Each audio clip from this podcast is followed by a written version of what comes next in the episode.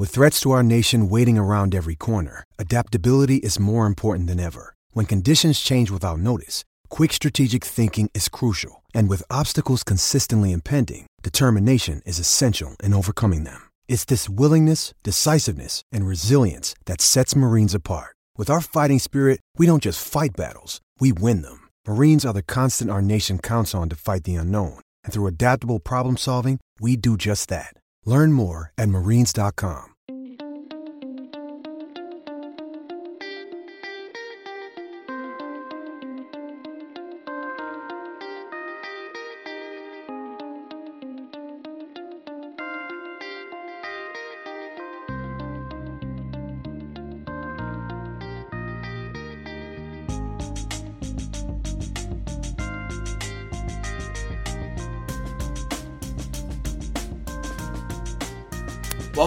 123 of Cowboys Ride for Free, the podcast. My name is Joel Penfield. As always, I'm joined by Philip Slavin, and we've made it. It's game week, man. We've, we've finally, we are there's light at the end of the tunnel. we we've done it.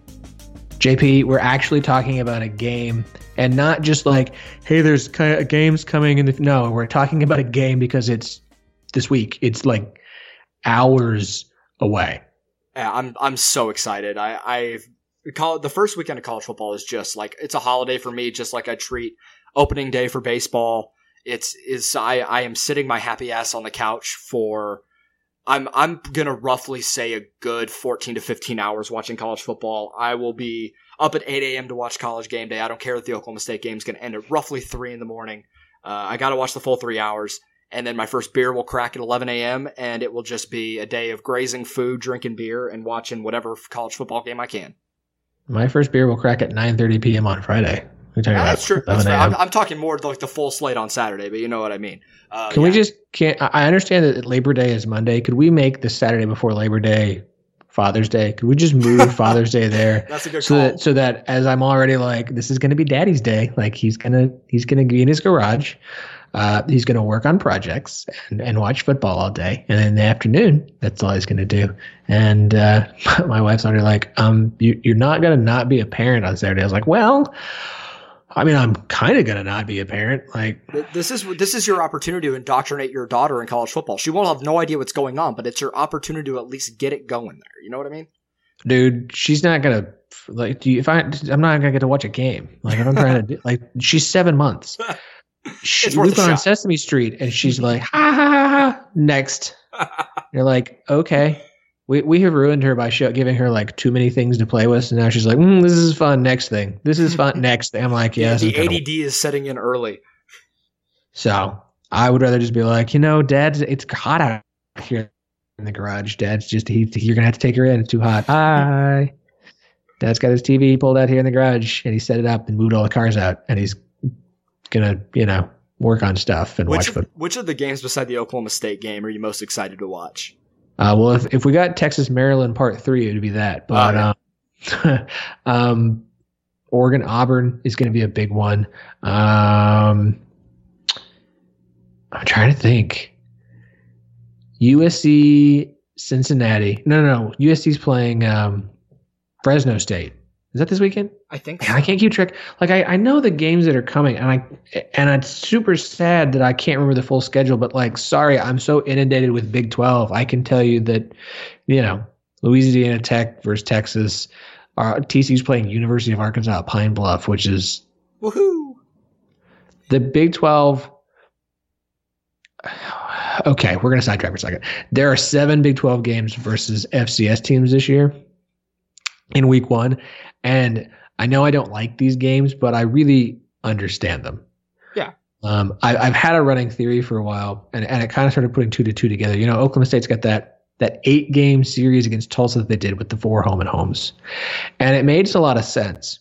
It makes even more sense when you go and look at once they release the numbers of like athletic department revenue, and Oklahoma State's is way down there.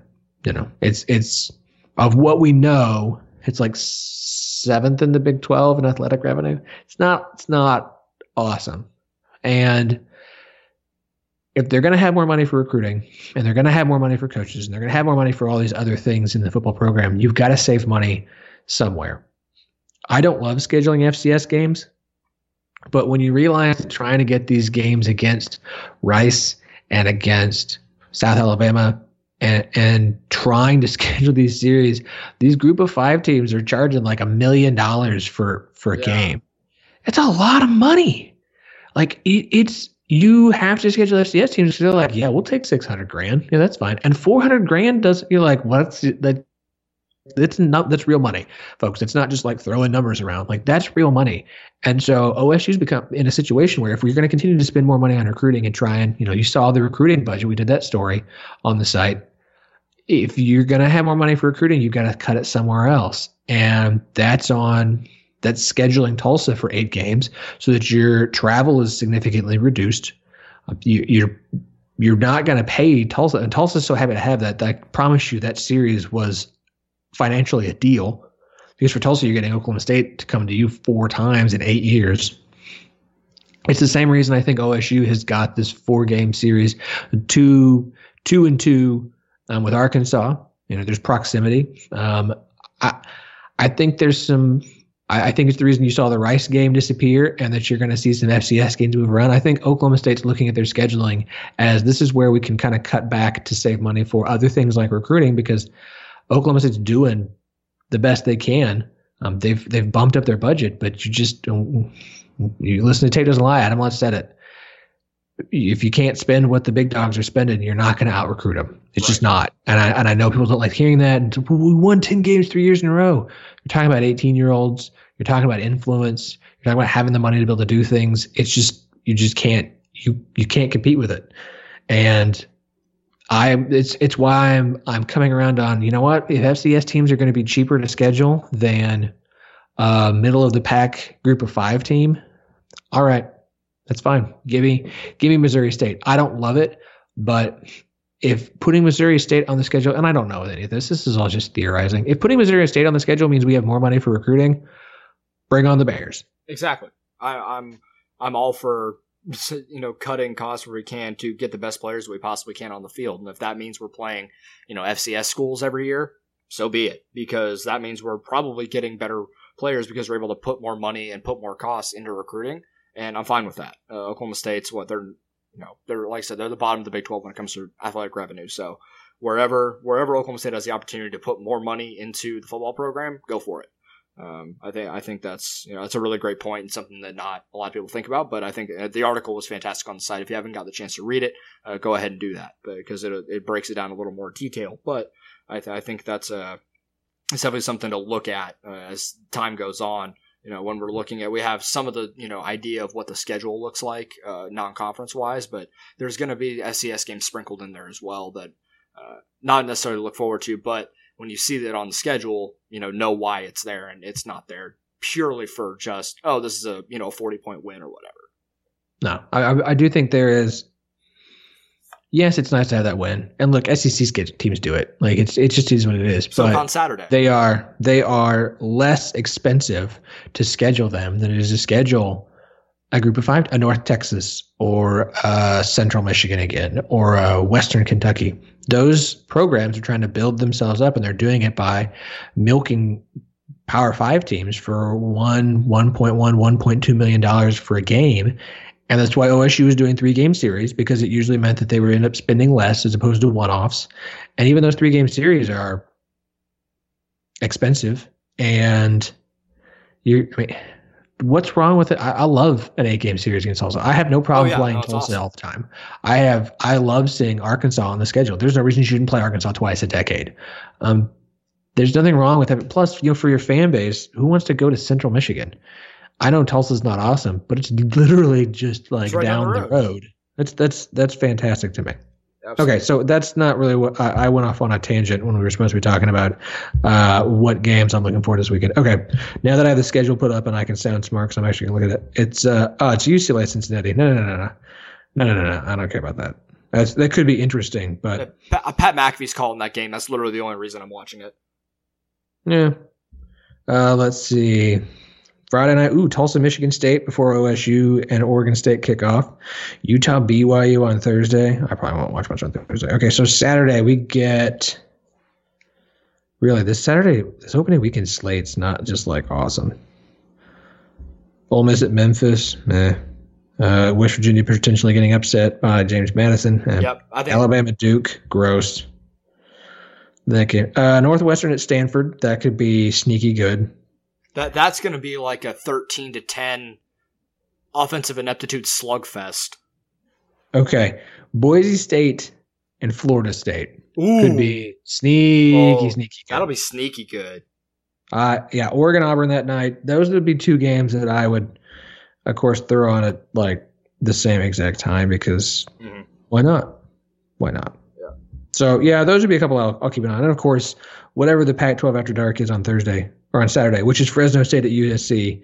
Uh, bring it on. Pac, Pac, if if week zero showed us what Pac-12 After Dark is going to look like this season, then inject it in my veins, please. That is a perfect segue to Oklahoma State's opener against Oregon State, and why, despite everything on paper and what we know about both programs, you should be a little bit nervous yeah. about OSU and Corvallis. Now, I'm not trying, I'm not calling for upset. I know that there have been, I've seen a couple people like, oh, look out, it's upset alert. I'm like, no. No. like, that's called you don't know anything about OSU, saw the record from last year and went, oh, they must not be very good anymore. Like, okay. But it's season opener, new quarterback, entirely new defensive line. Um, you are on the road on a Friday night. The crowd's going to be what crowd will be there is not going to be a crowd who's in the middle of a 10 game losing streak or five game. This is a team, it's a crowd that's going, it's the first game of the season. We've got some, we're, we're being optimistic. We're, we're ready for some football. We're going to be excited. It's not going to be a huge crowd. But Friday night, all the way in Corvallis, Oregon, whole different time zone which throws you off far more than people want to give credit for. Like I don't think fans ever really give credit. Like it's a it's this we're talking a whole different time zone and a big one. It's a weird thing. And Pac-12 After Dark are some amazing and weird games. There's plenty of reason to look at this game and go, okay, let's just let's just see what happens. I always think back to was it the 20 15 opener at Central Michigan. Yeah. Which was just awkward and weird and not fun to watch. And OSU won, but it was closer than it should have been. I just have this weird feeling of OSU will win this game. They won't win by a ton, and it'll be close at halftime. And Oklahoma State fans are going to be like, what's going on? What are we doing? Switch quarterbacks run the ball more, you know, the usual stuff. And it's going to be like, guys, like understand the situation of what's going on. You saw that if you watched the Miami Florida game, that was that was a great game. That was some ugly football oh, because yeah. it's your season opener. Like you're gonna just just be prepared for to just be prepared to not watch OSU go into a bad Oregon State team and be up by 20 at halftime. Okay, that I just don't think that's what's going to happen. No, I don't think it will either. The Pac-12, Pac-12 After Dark is just too weird. We have too many instances of it. I don't care who it is. We, there weird things happen at those those late night games, at least in our time zone. Uh, watching Pac-12 football, I just I, I think it's obviously a game Oklahoma State wins relatively handily, but I don't think the score will necessarily indicate it. Uh, we will get more into that uh, here in a little bit. Before we do that, Philip did an interview with Taylor Miller. She is the communications coordinator for USA Wrestling, uh, former Oklahoma State graduate. Uh, sat down and talked with her for a little while. I unfortunately was uh, at a couple baseball games in Tulsa and was not able to be there for this one, but this was a really good interview once again. Uh, we've I I think we've done a great job kind of highlighting some uh, people that graduated from Oklahoma State are doing stuff in the professional world now. It's it's been really cool to see over the, the last few weeks when we've done these interviews. Yeah, it, it this was a lot of fun. Uh, this so this is the end of our, our kind of our summer OSU alumni media series we've been doing, and, and if you haven't had a chance to go listen to some of the previous ones, we've had some a lot of fun, some really good interviews, uh, some really smart people working in sports. She's fun because it's the first one we really talked to that, that dealt with wrestling. Um, she was around the wrestling program. Um, she talks a lot about how John Smith is the GOAT, both as the coach and someone who helped her kind of get into this position and, and fall in love with wrestling. And now she's working on the national stage. We're talking USA Wrestling. And We get to talk a bit about just Oklahoma State's reputation nationally and, and, and what it's like. You know, it's kind of a fun thing when you're in USA Wrestling and she gets to talk about this and you're from Oklahoma State and that carries some cachet. There's some there that you kind of get to, you know, lift your shoulders high when when people find out about that because they they want to know. It's it's a really it's really cool to kind of find out what OSU's reputation is on the national level. Um, we talk a bit about you know the growth of of the sport. Um, there was a tease in uh, there's the PFB article where they uh, talked with Mike Holder and God, forgive me Duckworth. Oh, thank goodness. We talked about Seth Duckworth's article and, and the mention of you know the potential for women's wrestling and collegiate sports. Talked about potential at OSU. I mean, it's a really fun interview. She is fantastic, and I, I think you guys are really going to enjoy it. Yeah, no, I th- it was it was fantastic to listen to. I got the chance to do it uh, while I was edited before I. Uh, I went have the opportunity to edit the, the uh, podcast, but it's it's cool to talk about wrestling, especially with Oklahoma State. Like you just can't go wrong bringing it up because it's such a huge part of the athletic history of the university. Uh, before let's get into that interview right now without further ado before we do that let's get into a word from our sponsor and then we'll be back uh, previewing the game against oregon state on a little bit deeper level Hey, it's Kaley Cuoco for Priceline. Ready to go to your happy place for a happy price? Well, why didn't you say so? Just download the Priceline app right now and save up to 60% on hotels. So, whether it's Cousin Kevin's Kazoo concert in Kansas City, go Kevin, or Becky's Bachelorette Bash in Bermuda, you never have to miss a trip ever again. So, download the Priceline app today. Your savings are waiting. Go to your happy place for a happy price. Go to your happy price, Priceline.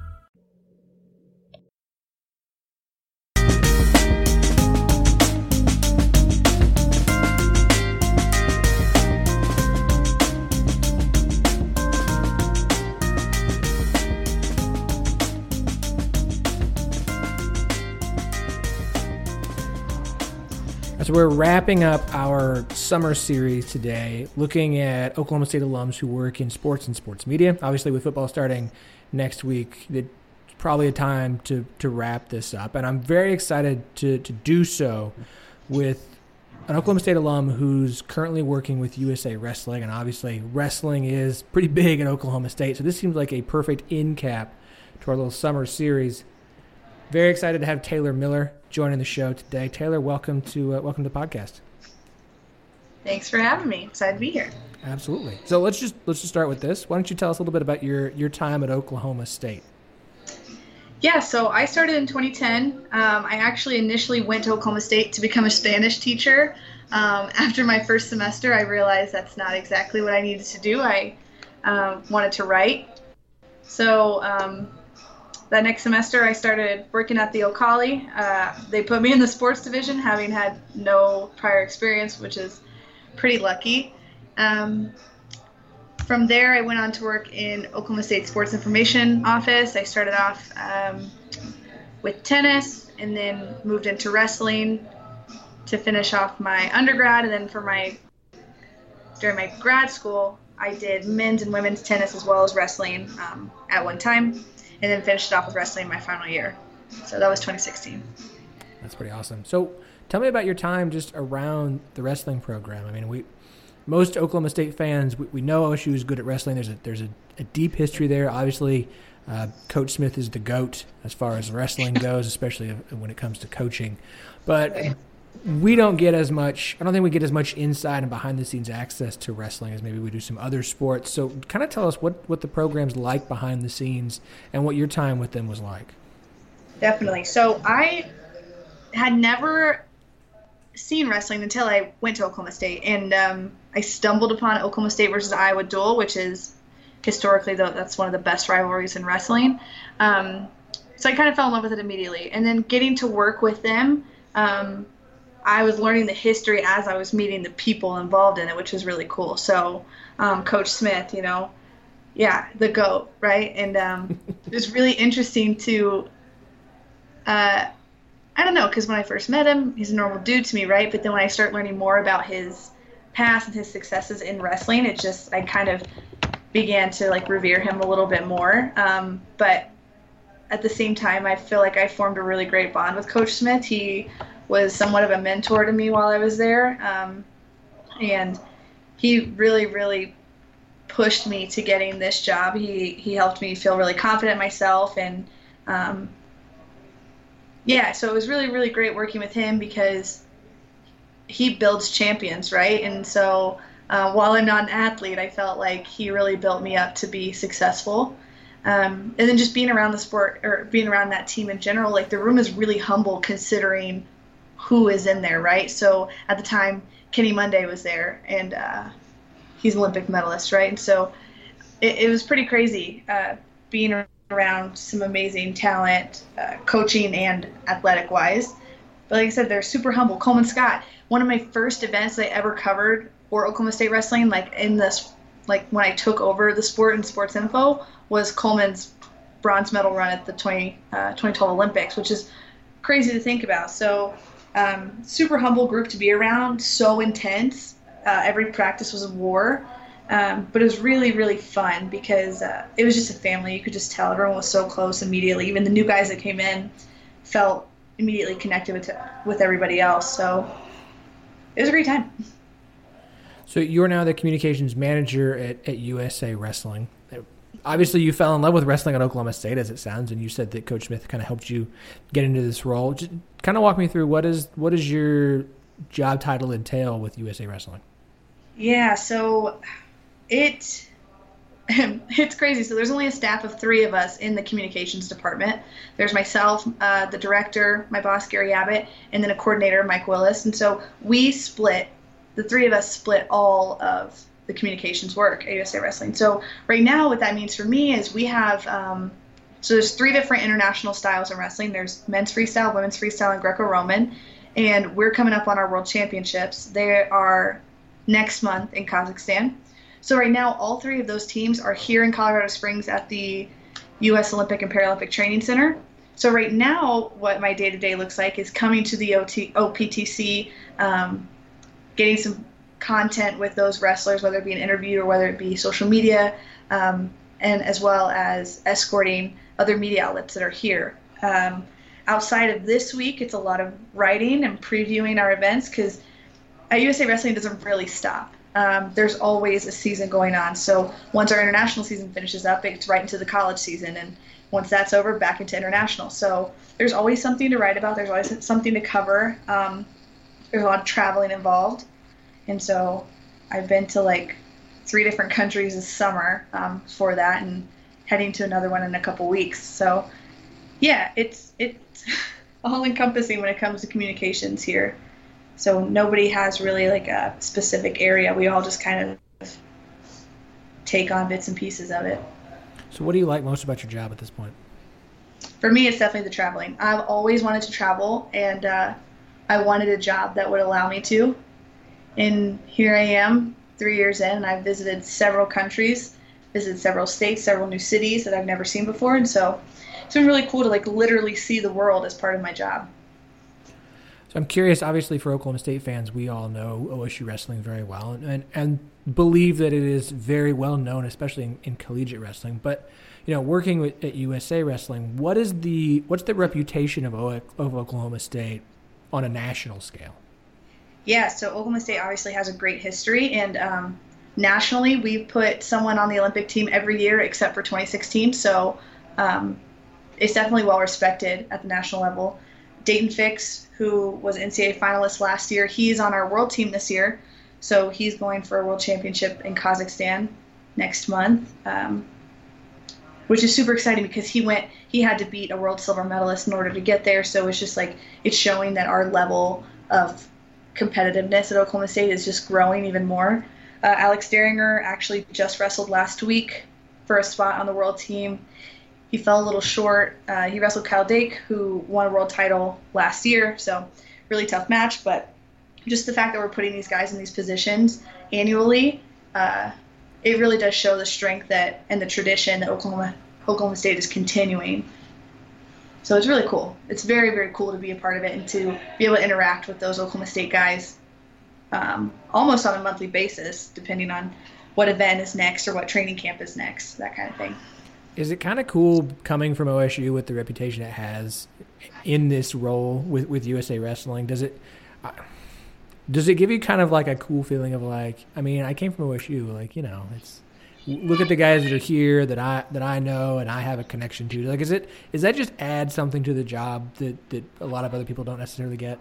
Oh, absolutely. I think it's so interesting because once people find out that I worked at Oklahoma State, the first question I usually get is, "Hey, what was it like working with John Smith?" You know, and I kind of get to like puff my chest up a little bit and like, yeah, I do know that guy. Like, we are cool, and uh, yeah, it definitely like gives me a little bit of a, yeah, I don't know, I do. I feel so cool just knowing that that's where I've come from and to know that people respect it so much and that people do ask me tons of questions about it all the time because they're so interested. That's a place that they want to get an inside look at. So it's nice to have that um, that vantage point. So obviously you were with the program for quite some time. Um, one of the one of the things that are being talked about now, especially by Mike Holder, is uh, a goal is to finally upgrade some facilities for the wrestling program. It's something that's been kind of left for too long. You know, it, people the program was just kind of taken advantage of. Um, we knew they were good. They were good with what they had, and, and other sports needed to have some focus. But finally, some focus is being put on on OSU wrestling and their facilities to try and get them up to, I mean, a, a degree that the wrestling program deserves. What what are kind of some of your thoughts and of of the facilities now, and, and what would you like to see or think would really be beneficial to the wrestling program as far as facility wise? That's a really great question. Um, facilities now, I think like they're manageable, right? Like if you if you talk to Coach Smith about it, at least a couple years ago, if you would have talked to him about it, he would have just been like, "Yeah, all we need is room and some mats. Like we're good to go," you know. Um, but it is it is starting to become more and more important to recruits these days, just to have a really nice a nice place, like a little sanctuary of their own, like a little home away from home. And um, I think that's evident with like a lot of these colleges are really buying into that. And like Ohio State, they are unveiling this massive, beautiful wrestling facility um, that they have put so much into because they really do believe that that's going to help, you know, propel their program. Um, so yeah, I think it is, you know, long overdue, kind of as you said, because this is, you know, one of the more successful sports at Oklahoma State. So yeah, it's great to see that there there's talks about it, and I hope that that happens soon. And I think it really could benefit the program um, down the line and not just immediately. So I've had a few other um, female OSU alum working in, in, sports media. You're a little bit different than working in, in in like newspaper or on TV, whereas you're working in communications with with a certain organization. So I'm curious your perspective on this. Um, obviously, women who work in sports have to deal with a lot of things that men have no clue or grasp about. But I'm curious from your perspective, someone who worked with the O'Colly and now and now works with USA Wrestling, how much do you have to deal with from from the usual guys questioning females and their ability to cover sports in a different position than than say most women who work in sports media? Oh yeah, so um, wrestling tends to have a uh, like a good old boys club type feel. You know what I mean? Um, women's wrestling is on the rise, but still a lot of people are very skeptical about it. Um, it is it is pretty difficult as a female working at USA Wrestling because the sport is mainly dominated by men, um, whether it be a working capacity or athletes. You know what I'm saying? Um, so it is it's tough. I get questioned a lot about you know, or someone will ask me a question, uh, whether it be a historical thing, whatever. I'll answer them, and then usually a second later they're turning to my boss asking him the exact same question um, not trusting my response i guess just maybe thinking because i am a female that i'm not i don't know not competent enough or anything like that. I, am not sure. But it is it is frustrating uh, at times but i don't know. I get, I get talked over a lot those kinds of things. So yeah there are there are struggles um, on this side of things as well uh, I'm not quite as public as maybe someone in TV or uh, newspaper because I do only cover one sport and I'm not really, you know, my face isn't shown everywhere. So I do, I am thankful for that, that I don't have to deal with that kind of scrutiny. But yeah, it's tough. The wrestling community is very, very small. So, um, you know, you're, my name is usually recognized as a man's name. So yeah, it's, it's funny when I meet people and they're like, you're a girl? Like yeah. So uh, yeah, it's interesting, but yeah, they're just it's just little humps that you have to get over. But overall, the the job itself is just so fulfilling that I'm able to brush those off pretty easily now.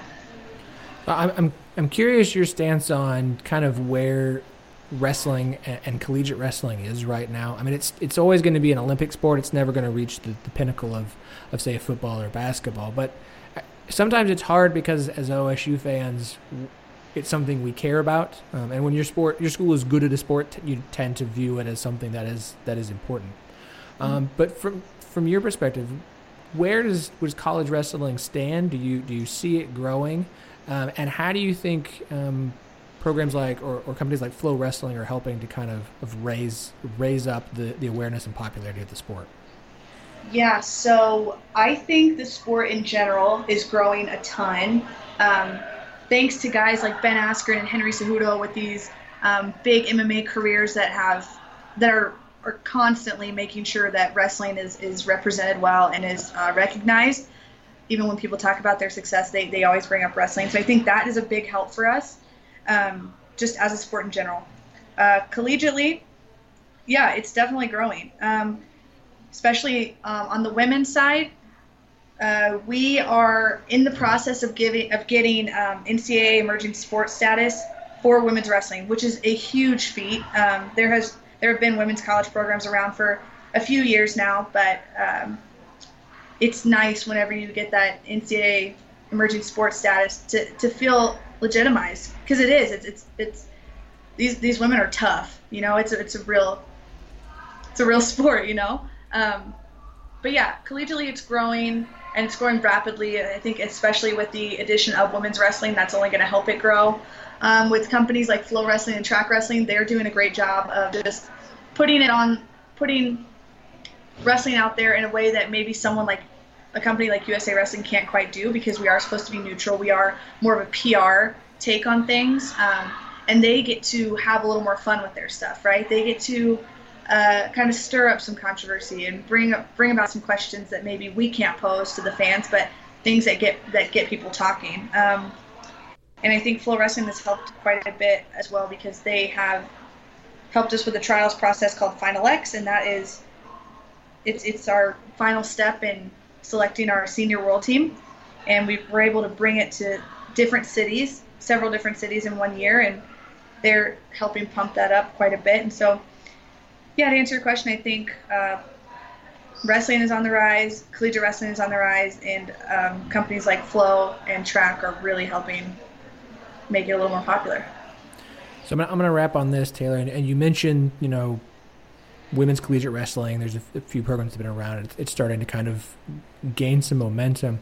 Uh, uh, Mike Holder had an interview with uh, with Pistols Firing uh, about a week or so ago, and, and there was a mention, nothing specific, but there was there was a mention about women's collegiate wrestling. And I'm curious your thoughts on the idea of, of Oklahoma State looking into adding that sport at OSU. Oh, I think it would be massive if a school like Oklahoma State or a school like Iowa or a school like Penn State with these amazing men's programs would be able to add women's wrestling because again I think that would be even another step in legitimizing the sport um, for people taking notice to see well Oklahoma State is so rich in tradition and they're adding women now like they must really believe that this is this is good you know uh, I think it would be freaking sweet um, especially because we have some really great um, young talent in Oklahoma on the women's side, um, and, and we have for a while. I know Becca Leathers is a Choctaw native, and she won a world bronze medal two years ago for us on the senior level. So yeah, there's some real talent coming out of Oklahoma State or Oklahoma. Um, I know there's a there's a young woman named Ainsley Lane who is starting at Presbyterian College, and it is the first one program with women's wrestling. So she's from Oklahoma as well. I think she's from Bixby. So yeah, it's I think it would it would be a huge step for women's wrestling and wrestling in general if, if a school like Oklahoma State um, added a women's program. So Taylor, I hear a lot of commotion behind you. I assume there's some some practice going on. I don't, I don't want to take up too much more of your time. Do me a favor for everybody who wants to check out uh, check out your work and, and just give you a follow to, to learn more about USA Wrestling. Where can they do so?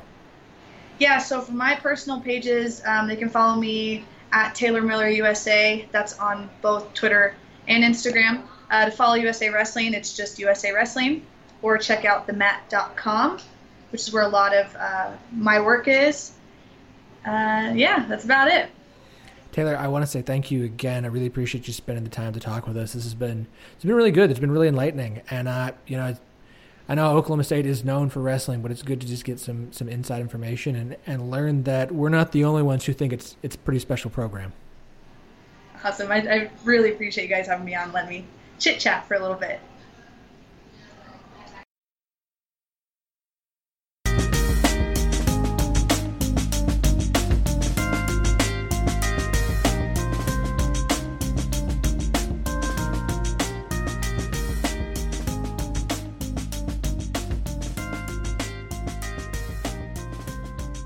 Now we're back, and as Philip and I briefly touched on uh, when we were talking on our on our college football tangent before we got in the interview with Taylor, uh, Oklahoma State does actually play a football game this week. They're playing Friday night in Corvallis. Hallelujah! Oh man, we've like I said, we've we've made it. It has been a long off season, uh, but here we go playing at Oregon State, nine thirty low uh, Central Time on Friday night. Uh, this is a game against the team that, despite being Power Five, is Kansas levels of bad. If you've never, if you haven't watched them in recent years, I believe, I think I heard on the the franchise when I was driving to Oklahoma City uh, this morning that they've won nine games in the last four years, two and ten last season. Uh, this is a game that Oklahoma State, like we talked about, should win handily, but the score may not reflect it. Like I, I think, and you know, the guys over at Tape Doesn't Lie kind of had a similar thought. And I swear I'm not copying them at all, but I was thinking right around the range of 38 to 20, 41 to 23, something in that range. Like they're going to cover, but they're not going to they're not going to blow them out. They're not going to drop, you know, be up by 40 at halftime. Man, I hope they are, but it's not going to happen. This is a game that that Oklahoma State should win convincingly, uh, despite maybe what the the score should show. Yeah, not convincingly like win by 40, just convincingly right. where you can tell OSU is the better team and they've they've played better ball and, and they've just they've they've kind of controlled the game. Like I said, I think it could be I think this is one of those games that be closer at halftime than Oklahoma State fans want it to be. Um, I'm I love that we're all just like, yeah, 38-20. I'm like, I was thinking 38-21, so it just sounds and feels about right. And and I could see a you know, 21 to, to 14 halftime that's like, uh, what's going on here? So I, I, I'm, I'm expecting OSU to win. I'm expecting them to win convincingly, but I just don't think it's going to show that way in the scoreboard. So I, I agree with you there. So let me ask you this, Joe. Um, what what are you besides just actual football? What are you most interested in seeing on Friday? I'm interested to see the offensive game plan for Oklahoma State. Uh, obviously, you're breaking in a new quarterback, uh, but you're also playing a team that is horrendous against the run. The game plan needs to be death by a thousand cuts as much as you possibly can for a spread Big 12 offense. Chuba Hubbard, I want to see him get the ball so much. He'll if the if the game plan goes right and they actually implement what I'm talking about, I don't it would not surprise me if Chuba runs for a buck eighty or two hundred and a couple and like two or three touchdowns. Like he's so good between the tackles, and Oregon State's interior defensive line and linebackers are bad. He is going to run roughshod all over this team if given the opportunity. Yeah, I, I agree. I, I, so I was talking to Jared Denny of the uh, Corvallis uh, Gazette Times on the 1012 podcast. We were doing our, our Oklahoma State Oregon State game preview. That's our, our game preview for the week. And he made a, a pretty good point on the look, the, the Oregon State run defense and the defense isn't going to suddenly be stellar by any means, but they they have had some transfers who are now el- eligible, including uh, Addison Gumbs, who came in from OU, who redshirted sat out last year. Um, they've got some guys on the defensive line who were four star guys at OU and Nebraska who who've transferred in and are going to take starting spots this year. So now you're looking at a situation where they were bad last year, but the guys who were their best guys last year are now serving as as backups and reserves, and they've improved that position. So I don't think Oregon State's suddenly going to become a just shut down the run team. I, I do think that they are going to be better than they were last year. They were god awful at run defense last year. I don't think they're going to be god awful. I don't think they're going to be like great, but they might be closer to decent this year. Um, I do agree that that the game plan does need to be run the ball until they stop you. Uh, but I do think they're going to have a better run defense this year than they did last, and I, I do think that's something to keep an eye on. I, and as much as I hope hope Gundy just runs the ball, this is their first chance to give Dru Brown and Spencer Sanders game action. And that's really what the decision between who's going to be the guy is going to come down to is who looks better in a game. And I, I think they're going to give them both their chances and their shots to to make some plays and, and show what they can do and, and how they handle, you know, live action uh, in this game to try and because if I'm them, I wish I had this figured out between the two of them already. Like everyone, I wish I did too. Yeah, uh, everyone's tired of talking about who's it going to be. Like I'm sure they are. We all are. We like a quarterback named. They're going to want to try and figure this out as quickly as possible because I, I don't want to go into Texas without a a, a guy named. I want yeah. the best guy figured out, and I, I want to go into Tulsa with the guy getting a full game of action as as the starter under his belt before they go on the road to face Texas and Austin. So I, I, would I would hope they they take advantage of this game as an opportunity to try and let both guys do some things. Um, but I do think they need to lean on the run game here. Yes, it's a better run defense than last year, but it's still not going to be like we're not talking about Alabama here. Yeah. So of the two, we were going to see both guys get pretty significant reps. I feel like I don't think it'll be. I, I am interested to see if they ride a hot hand, um, and maybe we don't see as much of both guys as we kind of anticipate right now. But who do you think impresses more? Because I go back, I I want to lean Dru Brown just because it's really it's Spencer Sanders' first game action at all in college, and I think we're we're going to see some mistakes but I just I, I don't know, man. It, it's so weird to have a battle where it's not. I don't think there's a clear cut person right now. It's going I mean, into game one. It, it's I I think the situation is what we all think it is. Dru Brown is a more talented guy, higher ceiling, uh, more athletically gifted, Spencer bigger Sanders, arm. Yeah, Spencer Sanders is the is is the is the better athlete. He's the more talented guy, bigger arm, faster, um, and much higher ceiling. But Dru Brown is more game ready. And that matters.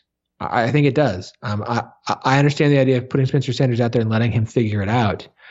But he's still young enough that if you think Dru Brown's going to win you more games and Spencer can spend some more time getting ready, I'm okay if Dru's the guy moving forward, but I want to let them both play. Um, as far as this game, I have a feeling what we all think about this situation is going to show itself in this game. Yep. I think we're going to see Dru Brown be a little bit more reliable. Now, remember, this is the first game of the season. They're both going to be a little bit like, uh, you know, game one. Jitters for sure. Yeah. But I think that Dru Brown's going to be the more reliable, consistent guy.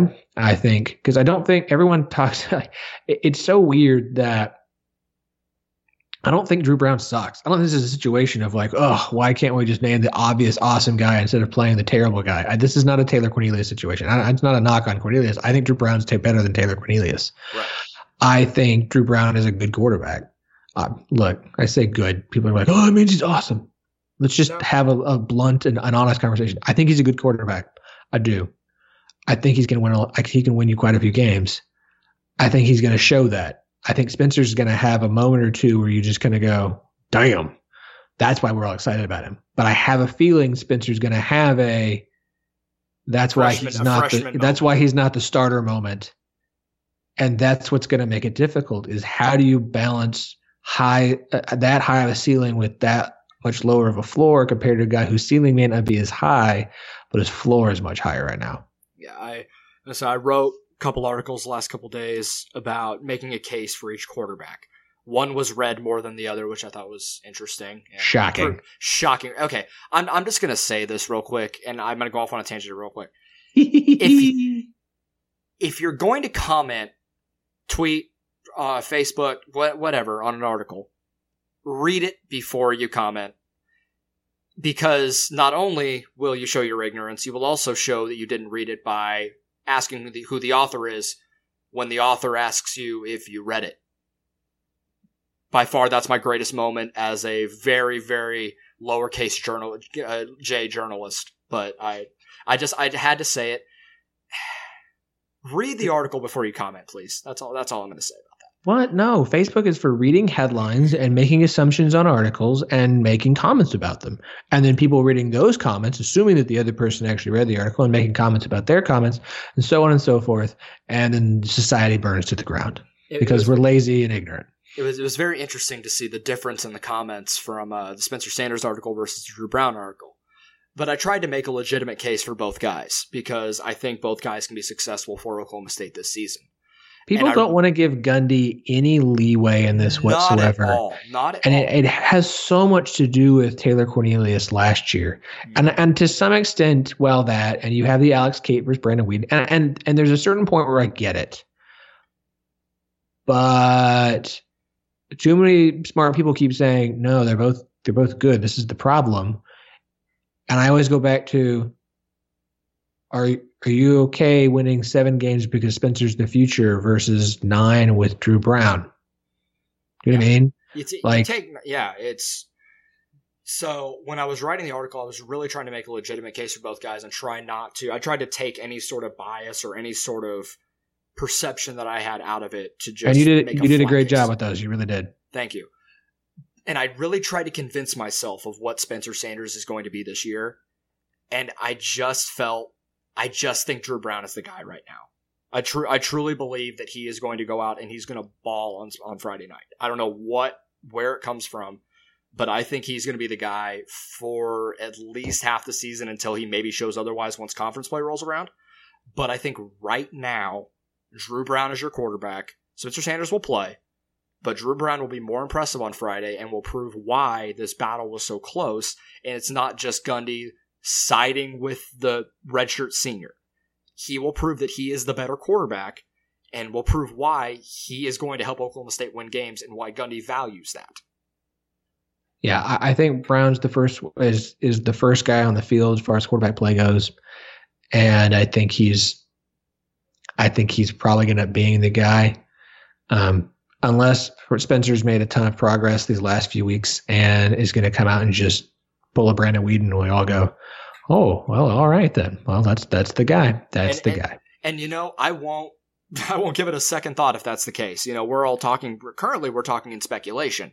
Yeah. Uh, th- that this could all change and when we talk after the game on Friday, we're going to we may this may all be moot point and mean nothing. Isn't and- it always though? Isn't like it always? Yeah. we don't we don't know shit. We, Yeah, we- assume and read and and we look try our and follow we, and we try our damnedest to put to be to be right, and we're usually not. It's fine. Uh, no no no. let's no. talk, let's talk. We talked a lot about the offense uh, for the last. Well, you know, I want. I've got one more offense. You got one more offense Yeah. thing? Okay, Um, go for it. so there, there's a when when I was at media days, um, Gundy. Somebody asked Gundy about you know how, when when did you know Tylan was was the guy, and basically said you know we, we got him. It was kind of like James Washington. They got him out there and they uh Tom it's against was it Pitt a few years ago, and he just made some plays that made him go, wow. Um, didn't get a lot of snaps, but when the snaps were when Tylan got opportunities, he always seemed to find a way to impress the coaches. He'd have some moment, even with the few opportunities given, to make them stop and, and notice. I'm waiting for that moment with CJ Moore, and I'm curious how quickly it will come. Um, that that third wide receiver position is Jordan McRae, who's the South Alabama transfer, is listed as the starter for now, and then it's McCoffman or CJ Moore. Um, I I have a feeling CJ Moore at some point is going to give us throughout this season some wow moments, and I'm so. I'm I'm really, especially after Gundy made that comment, I'm going to be watching for them. Mhm. I'm going to every time he's on the field, I'm going to be watching him going, I'm ready. Show me what you got. Because maybe Tylan comes back next year. Maybe he doesn't. Someone else is going to step up. And he seems like he's going to probably be the guy. Um, from all we've heard, the issue is not about talent. The issue is not about ability. It's about it's all the other stuff. It's it's the little intangibles like does he does he love it? Um, is he got his head on straight? Is he is he is he focused in the right way? But talent is not the issue. I'm I'm really excited to. He's going to have one, and I, I hope he has one against Oregon State, and I and I'm going to be watching for it to happen for sure. And you mentioned Jordan McRae real quick. That Adam and Mitch over at Tape Doesn't Lie have me way too excited about what he's going to provide this season. They were pretty impressed with him uh, when they were able to go to extreme camp and uh, go to the open practice, go to the practices and stuff. So I think I, am wondering how he complements a guy like uh, Tylan Wallace or Dillon Stoner.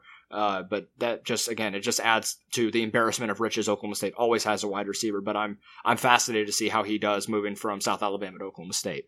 But let's go to the over to the defense really quick. What are what's your kind of like reasonable expectations for what we'll see defensively on uh, on Friday? So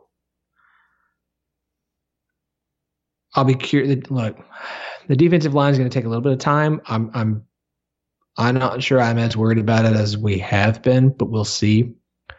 I'm not as worried about the linebacker position because I do think Oklahoma State's going to start playing a lot more dime, which means you're going to see a lot of safety corner moving around um, as opposed to traditional linebacker spots. I know they list them at traditional linebacker. I know that um, Rodriguez has moved to the linebacker position. He's listed as a linebacker. I think you're going to see kind of a balance of who's going to play linebacker. He's also going to play safety. I, I think they're just they're going to have guys all over the field to to just. To, I, I I'm not as worried about it as I was entering the, the season. Right. No, um, I'm not either. I think that as long as the defensive line holds up, that secondary is good enough. We're going to be okay. I, there's, I forget who was talking about it, and and the point I thought was really good. I don't care how good of a secondary you have. If the defensive, if the front can't put pressure on the quarterback, if a quarterback's got time to sit back there for four, five, six seconds, I don't care how good your corners and safeties are, he's going to pick you apart because a receiver is going to get open. They're going to have to make sure they get pressure. I think they can. I think they will. I'm very excited to see what this defensive line, what this front does. I'm excited to see how they bring pressure. Jim Knowles is still going to bring pressure. Um, I'm excited to see how that happens and, and how they go about that. Uh, Luton is the starting quarterback for Oregon State this Friday. He's not what I would consider a mobile quarterback. No, he's a, a he's a statue standing in the pocket. Now he's six seven, so he can see over everything, but he doesn't move. If you can get pressure on him within two and a half, three seconds, you got him. Yeah, and I, I, if Oklahoma look if Oklahoma State can do that, yeah, it might be over quickly, but I'll be curious to see what this defensive line does uh, because I'm not worried about the secondary. I'm just not. Um, if if they can do their job and get get to the quarterback and put pressure on him and, and force him to, to make decisions quickly, I think this defense will be better than last year. Yeah, I think I think we're gonna see it'll it'll be interesting. Like I said, I'm I'm saying cautiously optimistic about the defense just because there are depth issues at some spots right now with injury or just flat out we don't have enough guys right now that we know for sure are going to be in, or, you know high impact but I think this game is going to be a decent litmus test because Jermar Jefferson is a pretty solid running back for Oregon. 1,300 yards last year as a true freshman, so he's he's pretty good. Uh, so if Oklahoma State can maybe if they can take him away and get a little bit of pressure, or at least limit Jermar Jefferson and get consistent pressure on Jake Luton, then Oklahoma State should win this game running away. Uh, but if one of those guys is able to get any sort of footing and any sort of rhythm, then I get a little bit nervous. But I'd lean more on trying to limit Jermar Jefferson over worrying about Jake Luton because he's extremely inconsistent. We we saw that if you watched. I think I watched a little bit of the game against Oregon from last season, and Adam Lunt brought this up on tape as a lie, and I saw the same thing. He would stand in there and make a great throw over the middle, hit a guy right in the hands, perfect throw, and then the next would be like a five yard out that he would spike. And it wasn't it wasn't like Taylor Cornelius levels of like inconsistent game to game. It was play to play. We you didn't know it was so Jekyll and Hyde. Now he's got another year under his belt, but I'm interested to see how if he's able to be more consistent over the course of a full game. And but if he's not, then I think they're they're an extremely one dimensional team. Yeah. I'm just ready for some football, man. I'm just ready for it to be. Is this is this a what's worse? Um the lead up to Christmas as a kid or or the lead up the week of college football for like an adult? Ooh. Uh, Uh, I'll say the week of college football as an adult because at least the lead up to Christmas as a kid, you're on Christmas break. Like you're home, you're you're lazy, you're not doing anything. We, you know, you have work week as an adult, and then it's just, oh, get it, getting to that weekend, it's just so great. But at least as a kid, you're really not doing anything leading up to Christmas, anyways. Yeah. I'm just, it's I'm ready. worse when you spend all your time just talking about it and reading about it and looking into it. And you're just like, I don't want to, I want to actually talk about a game, please. I don't want to sit here and try and continue to find new ways to sound smart about things that I'm assuming and guessing. And, and yeah yeah. Okay, so before we, I think we, we both talked about our, our game prediction a little bit ago. We're kind of in that 38 to 21 somewhere range. What's your uniform prediction? First one of the year. So I can't figure out if the helmet that was tweeted out about the black Oh, helmet, Oh, that the, helmet uh, is so nice. Chrome brand, Oh. the uh, the Chrome face mask, and the um, the paisley stripe. If that was just something to tease us and make us think that's going to happen, and I wouldn't be shocked with you know the university going to the brand, showing the brand in the first game of the season, and going. I, I'm going to say that that was there because that's what they're going to wear, which means it's not, but I don't care. Um, Plus, it's fun to, to, to do OSU at a school who has to do OS in football because that's the agreed upon. Um, I'm going to go with that that black helmet. I'm going to go with white jersey, and I'm going to go with gray pants. Great. I, I that would look really nice actually. I think the the chrome It with the gray that would look really good. That helmet is so nice. Like, That's oh, it. oh, It's a solid helmet. It really is. It really is. Yeah. I, I need that white jersey and I'm gonna go white pants. I don't know why, but I feel like they're I don't I don't know. Or or I wonder if just as a power move they're gonna wear orange just to have orange and black versus orange and black. I, I get the feeling we're not going to see much orange. Yeah, I know fans aren't going to I'm- like that. I get the feeling. That's why I'm not picking an orange. I, did, I don't see. I think you're going to get some blacks and some whites and, and potentially gray to counter the orange that they're going to wear. Yeah, I think I think I'm gonna go black, white, white. We'll go with that. We'll go we'll go bold first game, but I think that would be a solid look, honestly. Black, white, white, and black, white, gray. Yeah, I like those. I like those. All Which right. means they're going to go orange, uh, white, orange. Yes, of course, of course, right. Um, I, I don't Which think we got a. awful. I, I don't think we got a single one right last year, other than strike the stadium, which was the most obvious of any uniform. Yes, I'm looking forward We're to go gonna- 0 12 again this year. All right, absolutely. all right, Phil. Where can everyone follow you on Twitter? Follow me personally at OKTXARPoke. I promise my Twitter takes are better than my podcast takes. Uh, you can also check out my show, 1012 Podcast, at TEN, the number 12, the word podcast. It's available on iTunes, Google Play, Google Podcasts. And yes, our Wednesday episode is an Oklahoma State versus Oregon State preview. Uh, and it's pretty good. I think you guys will like who we had on, uh, both for uh, both OSU and OSU. Uh, so check it out. You can follow me at JT Penfield. Be sure to follow the main site at Cowboys RFF for anything you need leading up to pregame on Friday uh, against Oregon State, and then be looking on Saturday morning, right around right around the time the you know the first games begin to kick off.